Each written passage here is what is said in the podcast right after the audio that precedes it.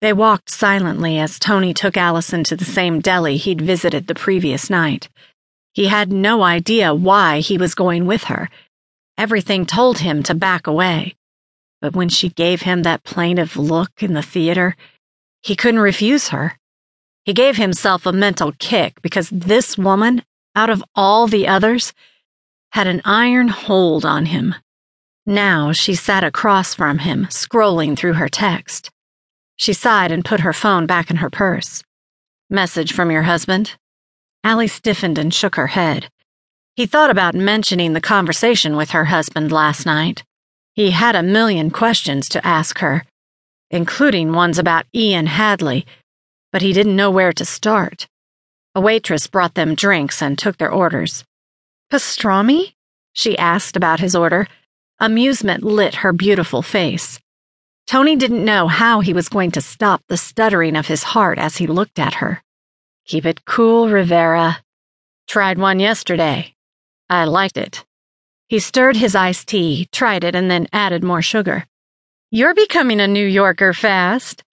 I don't think so. I've only been here a few days and I miss California. Does Linda miss California? Bam. Did she have to say that? Linda was a sore spot for him, and he hated that she prevailed upon his better nature to squat in his borrowed apartment. Haven't seen her, actually. We've both been busy. He looked her straight in the eye, and she looked away. You didn't hijack me from Carlina's dinner offer to talk about Linda. No, she admitted. I didn't. Did your husband tell you we spoke last night? Allison frowned. You did? He told me to stay away from you. Allison didn't look surprised. Instead, she sighed. He would. He's worried about me. Tony wondered how a man could cheat on his wife and still act like he cared about her. It didn't make sense to him. He held his tongue. It wasn't his business.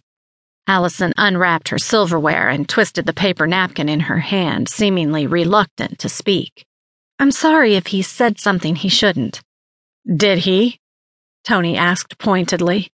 He seems to think I'm bad news for you. He stared at her, hating how beautiful she looked even when she was stressed out. Tell me something, Allison. Do you love him?